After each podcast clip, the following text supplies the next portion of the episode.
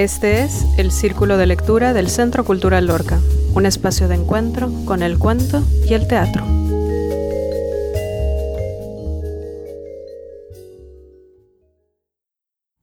Muy buenas tardes, les saluda Carla Marrufo. Empezamos este círculo de lectura dedicado al cuento contemporáneo con un texto de Samantha Schweblin, escritora argentina nacida en 1978. Algunas de sus obras son el volumen de cuentos Pájaros en la Boca, Premio Casa de las Américas 2008, Siete Casas Vacías, Premio Narrativa Breve Rivera del Duero, y sus novelas Distancia de Rescate de 2014 y Kentucky's de 2018. A continuación, daré lectura al cuento titulado Un hombre sin suerte, Premio Juan Rulfo 2012. El día que cumplí ocho años, mi hermana, que no soportaba que dejaran de mirarla un solo segundo, se tomó de un saque una taza entera de lavandina. Abby tenía tres años. Primero sonrió, quizá por el mismo asco. Después arrugó la cara en un asustado gesto de dolor. Cuando mamá vio la taza vacía colgando de la mano de Abby, se puso más blanca todavía que ella. Abby, mi Dios. Eso fue todo lo que dijo mamá. Abby, mi Dios y todavía tardó unos segundos en ponerse en movimiento. La sacudió por los hombros, pero Abby no respondió. Le gritó, pero Abby tampoco respondió. Corrió hasta el teléfono y llamó a papá, y cuando volvió corriendo, Abby todavía seguía de pie, con la taza colgándole de la mano. Mamá le sacó la taza y la tiró en la pileta. Abrió la heladera, sacó la leche y la sirvió en un vaso. Se quedó mirando el vaso, luego a Abby, luego el vaso, y finalmente tiró también el vaso a la pileta. Papá, que trabajaba muy cerca de casa, llegó casi de inmediato, pero todavía le dio tiempo a mamá de hacer todo el show del vaso de leche una vez más, antes de que él empezara a tocar la bocina y a gritar. Cuando me asomé al living, vi que la puerta de entrada, la reja y las puertas del coche ya estaban abiertas. Papá volvió a tocar bocina y mamá pasó como un rayo cargando a Abby contra su pecho. Sonaron más bocinas y mamá, que ya estaba sentada en el auto, empezó a llorar. Papá tuvo que gritarme dos veces para que yo entendiera que era mí a quien le tocaba cerrar. Hicimos las diez primeras cuadras en menos tiempo de lo que me llevó cerrar la puerta del coche y ponerme el cinturón. Pero cuando llegamos a la avenida, el tráfico estaba prácticamente parado. Papá tocaba bocina y gritaba Voy al hospital. Voy al hospital. Los coches que nos rodeaban maniobraban un rato y milagrosamente lograban dejarnos pasar, pero entonces, un par de autos más adelante, todo empezaba de nuevo. Papá frenó detrás de otro coche, dejó de tocar bocina y se golpeó la cabeza contra el volante. Nunca lo había visto hacer una cosa así. Hubo un momento de silencio y entonces se incorporó y me miró por el espejo retrovisor. Se dio vuelta y me dijo Sacate la bombacha. Tenía puesto mi jumper del colegio. Todas mis bombachas eran blancas. Pero eso era algo en lo que yo no estaba pensando en ese momento y no podía entender el pedido de papá. Apoyé las manos sobre el asiento para sostenerme mejor. Miré a mamá y entonces ella gritó Sacate la puta bombacha. Y yo me la saqué. Papá me la quitó de las manos, bajó la ventanilla, volvió a tocar bocina y sacó afuera mi bombacha. La levantó bien alto mientras gritaba y tocaba bocina, y toda la avenida se dio vuelta para mirarla. La bombacha era chica, pero también era muy blanca. Una cuadra más atrás, una ambulancia encendió las sirenas, nos alcanzó rápidamente y nos escoltó, pero papá siguió sacudiendo la bombacha hasta que llegamos al hospital. Dejaron el coche junto a las ambulancias y se bajaron de inmediato. Sin esperarnos, mamá corrió con Abby y entró en el hospital. Yo dudaba si debía o no bajarme.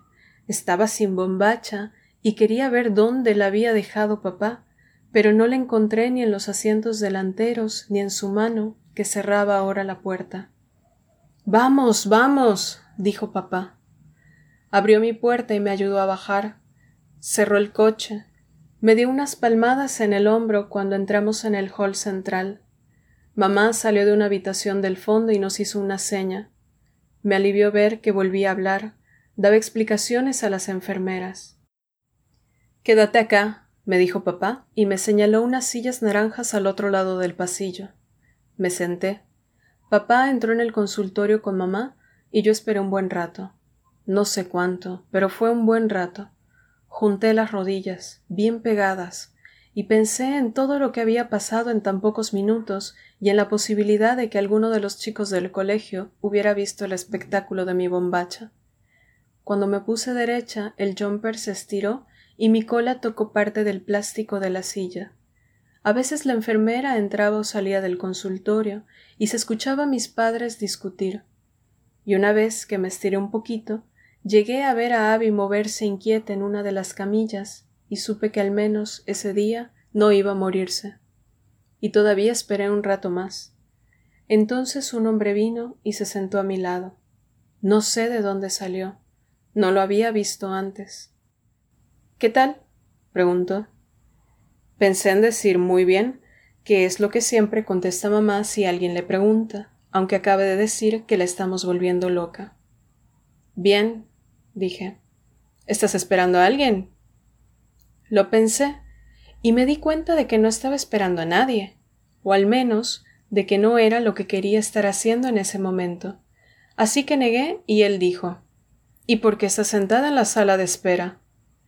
No sabía que estaba sentada en una sala de espera y me di cuenta de que era una gran contradicción.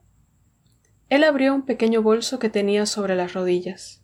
Revolvió un poco, sin apuro. Después sacó de una billetera un papelito rosado. Acá está, dijo. Sabía que lo tenía en algún lado. El papelito tenía el número 92. Vale por un helado. Yo te invito, dijo. Dije que no. No hay que aceptar cosas de extraños. Pero es gratis, dijo él. ¿Me lo gané? No. Miré al frente y nos quedamos en silencio. Como quieras, dijo él al final, sin enojarse. Sacó del bolso una revista y se puso a llenar un crucigrama. La puerta del consultorio volvió a abrirse y escuché a papá decir No voy a acceder a semejante estupidez. Me acuerdo, porque ese es el punto final de papá para casi cualquier discusión. Pero el hombre no pareció escucharlo. Es mi cumpleaños, dije. Es mi cumpleaños, repetí para mí misma. ¿Qué debería hacer? Él dejó el lápiz marcando un casillero y me miró con sorpresa. Asentí sin mirarlo, consciente de tener otra vez su atención.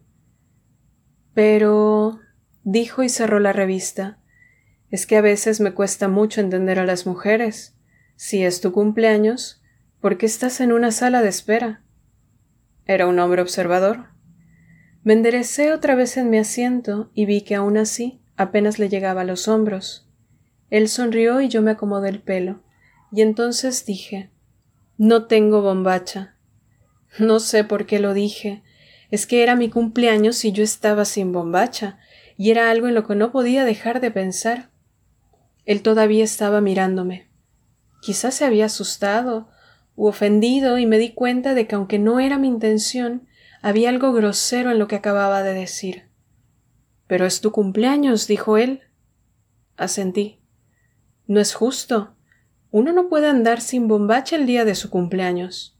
Ya sé, dije, y lo dije con mucha seguridad, porque acababa de descubrir la injusticia a la que todo el show de Abby me había llevado. Él se quedó un momento sin decir nada. Luego miró hacia los ventanales que daban al estacionamiento. Yo sé dónde conseguir una bombacha, dijo. ¿Dónde? Problema solucionado. Guardó sus cosas y se incorporó. Dudé en levantarme, justamente por no tener bombacha, pero también porque no sabía si él estaba diciendo la verdad. Miró hacia la mesa de entrada y saludó con una mano a las asistentes. Ya mismo volvemos, dijo y me señaló. Es su cumpleaños. Y yo pensé, por Dios y la Virgen María, que no diga nada de la bombacha. Pero no lo dijo. Abrió la puerta, me guiñó un ojo y yo supe que podía confiar en él. Salimos al estacionamiento. De pie yo apenas pasaba su cintura. El coche de papá seguía junto a las ambulancias. Un policía le daba vueltas alrededor, molesto. Me quedé mirándolo y él nos vio alejarnos. El aire me envolvió las piernas y subió acampanando mi jumper. Tuve que caminar sosteniéndolo, con las piernas bien juntas. Mi Dios y la Virgen María, dijo él cuando se volvió para ver si lo seguía y me vio luchando con mi uniforme. Es mejor que vayamos rodeando la pared.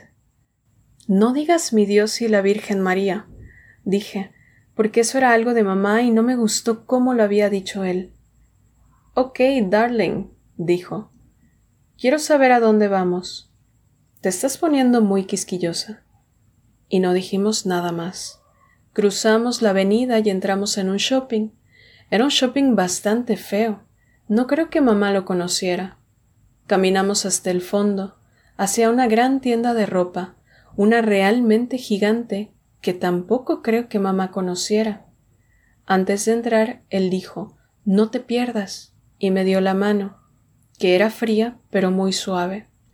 Saludó a las cajeras con el mismo gesto que les había hecho a las asistentes a la salida del hospital, pero no vi que nadie le respondiera. Avanzamos entre los pasillos de ropa. Además de vestidos, pantalones y remeras, había ropa de trabajo, cascos, jardineros amarillos como los de los basureros, guardapolvos de señoras de limpieza, botas de plástico y hasta algunas herramientas. Me pregunté si él compraría su ropa ahí y si usaría alguna de esas cosas, y entonces también me pregunté cómo se llamaría. Es acá, dijo. Estábamos rodeados de mesadas de ropa interior masculina y femenina. Si estiraba la mano, podía tocar un gran contenedor de bombachas gigantes, más grandes que las que yo podría haber visto alguna vez y a solo tres pesos cada una. Con una de esas bombachas podían hacerse tres para alguien de mi tamaño. Esas no, dijo él. Acá. Y me llevó un poco más allá, a una sección de bombachas más pequeñas. Mira todas las bombachas que hay. ¿Cuál será la elegida, my lady? Miré un poco. Casi todas eran rosas o blancas. Señalé una blanca, una de las pocas que había sin moño. Esta, dije, pero no tengo plata. Se acercó un poco y me dijo al oído Eso no hace falta. ¿Sos el dueño de la tienda? No, es tu cumpleaños. Sonreí. Pero hay que buscar mejor, estar seguros. Ok, darling, dije. No digas ok, darling, dijo él, que me pongo quisquilloso, y me imitó sosteniéndome la pollera en la playa del estacionamiento. Me hizo reír, y cuando terminó de hacerse el gracioso, dejó frente a mí sus dos puños cerrados, y así se quedó hasta que entendí y toqué el derecho. Lo abrió y estaba vacío. Todavía podés elegir el otro. Toqué el otro. Tardé en entender que era una bombacha porque nunca había visto una negra. Y era para chicas, porque tenía corazones blancos, tan chiquitos que parecían lunares, y la cara de Kitty al frente, donde suele estar ese moño que ni a mamá ni a mí nos gusta. Hay que probarla, dijo. Apoyé la bombacha en mi pecho. Él me dio otra vez la mano y fuimos hasta los probadores femeninos, que parecían estar vacíos. Nos asomamos. Él dijo que no sabía si podría entrar, que tendría que hacerlo sola. Me di cuenta de que era lógico porque, a menos que sea alguien muy conocido, no está bien que te vean en bombacha. Pero me daba miedo entrar sola al probador, entrar sola o algo peor, salir y no encontrar a nadie. ¿Cómo te llamas? Pregunté. Eso no puedo decírtelo. ¿Por qué? Él se agachó, así quedaba casi a mi altura quizá yo unos centímetros más alta. Porque estoy ojeado. ¿Ojeado? ¿Qué es estar ojeado? Una mujer que me odia dijo que la próxima vez que yo diga mi nombre me voy a morir. Pensé que podía ser otra broma, pero lo dijo todo muy serio. ¿Podrías escribírmelo? ¿Escribirlo? Si lo escribieras, no sería decirlo, sería escribirlo y si sé tu nombre, puedo llamarte y no me daría tanto miedo entrar sola al probador. Pero no estamos seguros. ¿Y si para esa mujer escribir es también decir? Si con decir ella se refirió a dar a entender, a informar mi nombre del modo que sea. ¿Y cómo se enteraría?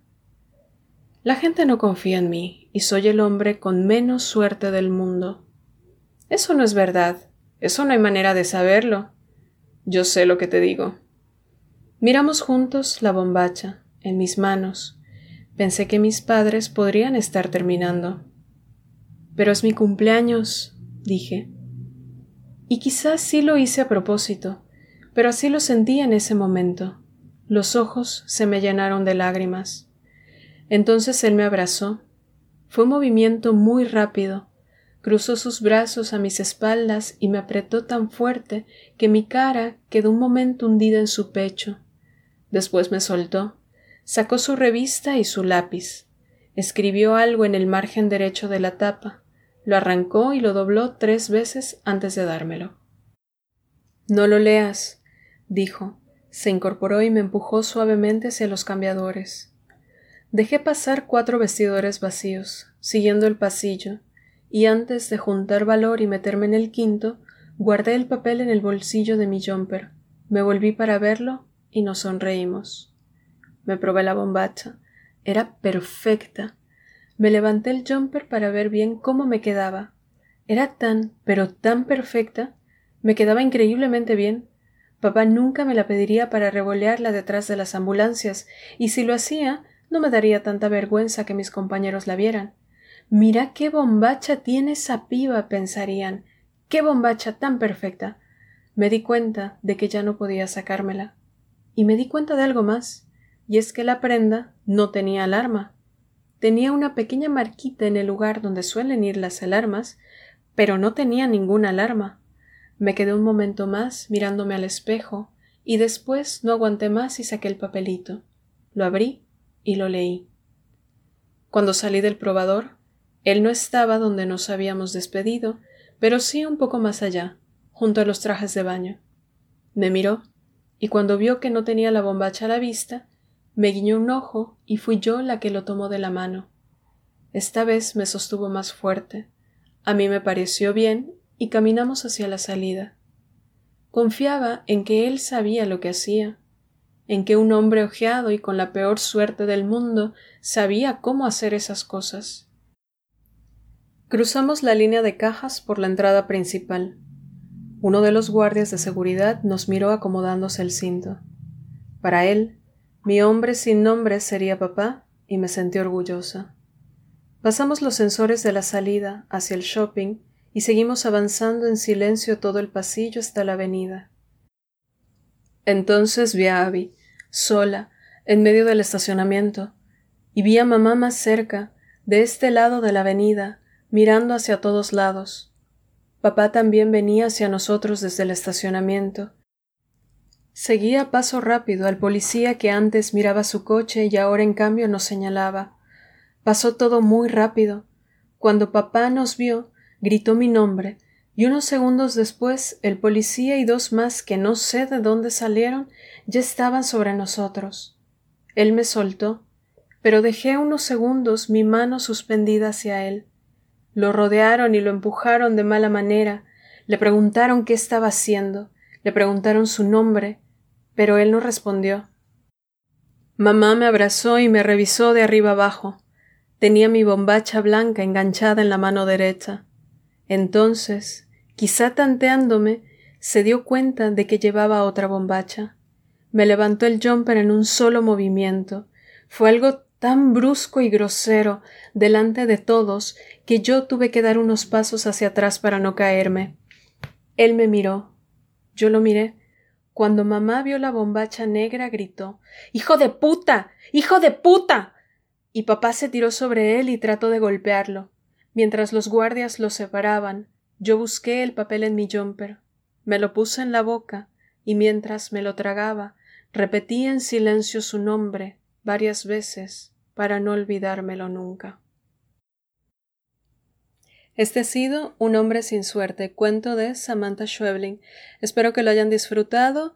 Mi nombre es Carla Marrufo y les espero en nuestra siguiente emisión dedicada al cuento contemporáneo. Cerramos esta sesión con algunos comentarios de nuestros lectores. Bueno, sobre Un hombre sin suerte de Samantha Schwebling, debo decir que mm, me hizo ver un cortometraje de un cine que hace mucho tiempo que ya no veía.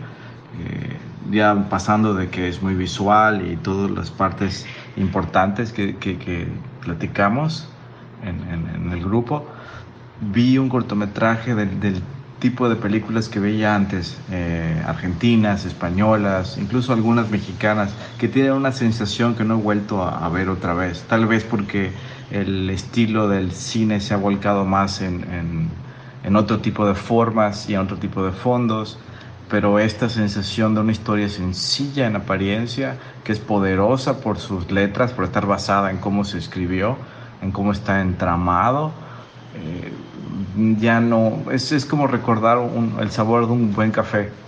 ya creo que ya me estoy volviendo viejo, pero veo que, que la autora es del mismo año que yo, del 78. Así que supongo que ah, esta generación debemos de compartir algunos gustos o encontrar ciertos puntos en común de alguna manera. De todas maneras, pienso que es muy rico poder ver más y han sido ya leer todos sus cuentos. Gracias. Hola, he leído ya, no dos, sino tres veces el cuento de Samantha Schweblin, y uh, me ha dejado muy impresionado eh, por razones que expuse hace un momento en el, en el grupo donde lo platicamos. Y, uh, es un cuento que tiene esa gran virtud de ser breve y que logra sintetizar en esta brevedad una historia narrada en primera persona desde la voz de una niña que acaba de cumplir ocho años, donde hay un evento muy alarmante en su familia que les lleva al hospital y la vivencia que ella tiene a causa de haber donado, por así decirlo, su bombacha, sus calzones, para que el padre hiciera señales al tráfico que trataba de, atravesar. Tiene esta cualidad de, de, narrar esta vivencia personal de una tremenda fragilidad, de con algo tan aparentemente pedestre como nota de la ropa interior, y hacerse sensible al entorno y sobre todo a los avances de un hombre cuyas intenciones son eh, para los malpensados como yo, eh, sospechosas, y que le llevan a descubrir cosas sumamente interesantes sobre ella misma y sobre su familia y sobre su entorno. Un gran cuento, realmente espero tener la oportunidad de leer más sobre esa autora y sobre todo de disfrutar lo que nos depare eh, este círculo de lectura. Pues bien, un gran, una gran, un, gran cuento y muchísimas gracias por invitarme a participar en este círculo de lectura. Esto fue el Círculo de Lectura del Centro Cultural Lorca, un espacio de encuentro con el cuento y el teatro. Nos escuchamos en la próxima emisión. Este programa fue realizado gracias al apoyo del Fondo Nacional para la Cultura y las Artes. Síguenos en nuestras redes sociales, Instagram y Facebook como Centro Cultural Lorca o en nuestra página web lorcacentrocultural.com.